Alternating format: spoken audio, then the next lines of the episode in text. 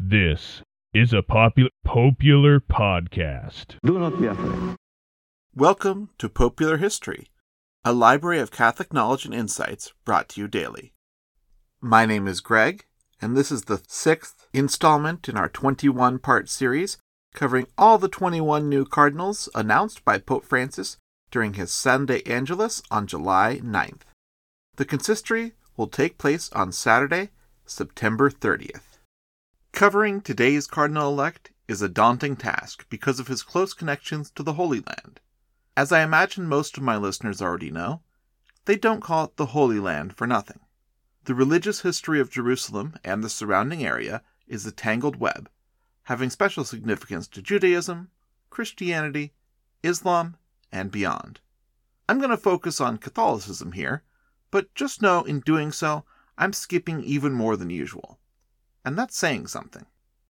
Pierbattista Pizzaballa, what a name, was born on April 21, 1965, in Cologno al Serio, a town in the province of Bergamo, part of northern Italy's Lombardy region. Pierbattista entered seminary at the age of 11, a minor seminary, of course. As a reminder, that's basically a priesthood themed prep school for boys. The Le Grazie Minor Seminary in Rimini was run by Franciscans, beginning a lifelong association with the Franciscan order, as you may have noted if you recognize the OFM next to his name. OFM stands for Order of Friars Minor, the official name of the Franciscan order. By the time of his priestly ordination in 1990, Pierbattista had made his solemn profession as a Franciscan making him a full and permanent member of the order. That same year, he was sent to the Holy Land, further setting the stage for his future career. There is a deep connection between the Holy Land and the Franciscan order, dating back to the time of St. Francis himself, who began the presence of the order in the area in 1217, during the height of the crusading era, and a few years before the holy founder would memorably attempt to personally convert the Sultan of Egypt an attempt which was, needless to say, not successful, but believe it or not, was actually favorably received, and helped ease the dire situation of the survivors of the failed Fifth Crusade. Well, there's a historical rabbit hole I've already failed to avoid. Let's fast forward a hundred odd years to 1342, when the holy places were entrusted to the custody of the Franciscan order by Pope Clement VI. Now, fast forward much further to 2004, when a hip young priest named Pierbattista Pizzaballa was designated as the custos of the Holy Land after years of serving the custody of the Holy Land. And I know that isn't really how you're used to the word custody being used, but that's the name of the relevant Franciscan entity, and yes, it's run by someone called the custos. In addition to his previous years of service to the custody, Father Pizzaballa's credentials also included his leading role in the 1995 publication of a Hebrew language missal for Hebrew speaking Catholics, a question which got me wondering just how many Hebrew speaking Catholics there are, especially given the difference between studying classical Hebrew for Bible purposes, like I did back in the day, and uh, apparently being conversant in modern Hebrew.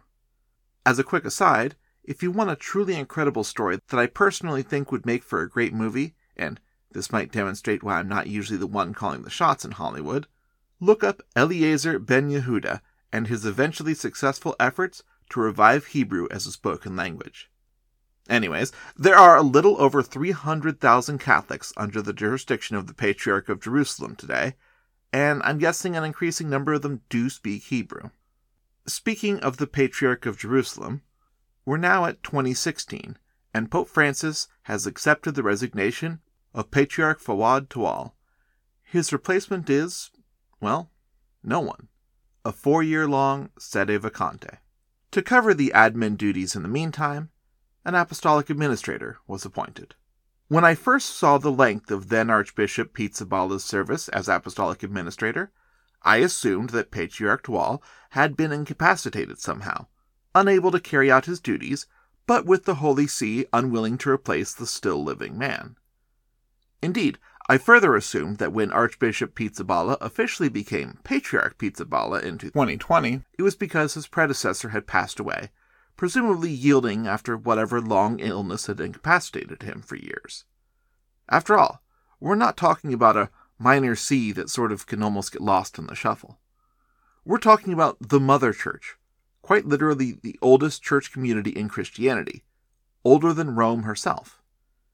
And yet, Jerusalem has seen basically everything, religiously speaking, including being a titular patriarch for hundreds of years before being restored to functionality, and in the more distant past, being wiped off the map completely by a Roman Empire that would, in time, restore her. And yeah, it's a bit weird to refer to something called a patriarchate using feminine pronouns, but churches are always coded as female. And anyhow, I'm feeling poetic, as you might have noticed. But let's get back to current reality, and my personal theory as to the reason for the long delay that was eventually resolved by making the temporary administrator the permanent administrator, the patriarch, of course. Being Italian is one thing. Of all institutions, the Catholic Church is supremely comfortable disregarding national boundaries. Catholic means universal, after all, and as we actually already saw with things like nuncios, there can actually be a preference for appointing competent foreigners at times. However, after two local sons in a row, the church in Jerusalem is now headed by a man who does not speak the language of a great many of his local flock. No, not, not Hebrew, like I mentioned. Pizzaballa has modern Hebrew down, as well as his native Italian, and, conveniently for us, English. But by all accounts, he does not speak Arabic. Keep in mind, very many of the Christians of the Holy Land are Palestinian, and East Jerusalem is in occupied Palestinian territory. I'm not trying to be controversial with that phrasing. Israel doesn't formally claim it, and occupied Palestinian territory is the standard international language for the current situation in East Jerusalem. In any event, even going back to the previous Italian Patriarch of Jerusalem, you know, the last one before the native sons, Giacomo Giuseppe Beltritti was indeed an Italian, but he was also a native Arabic speaker.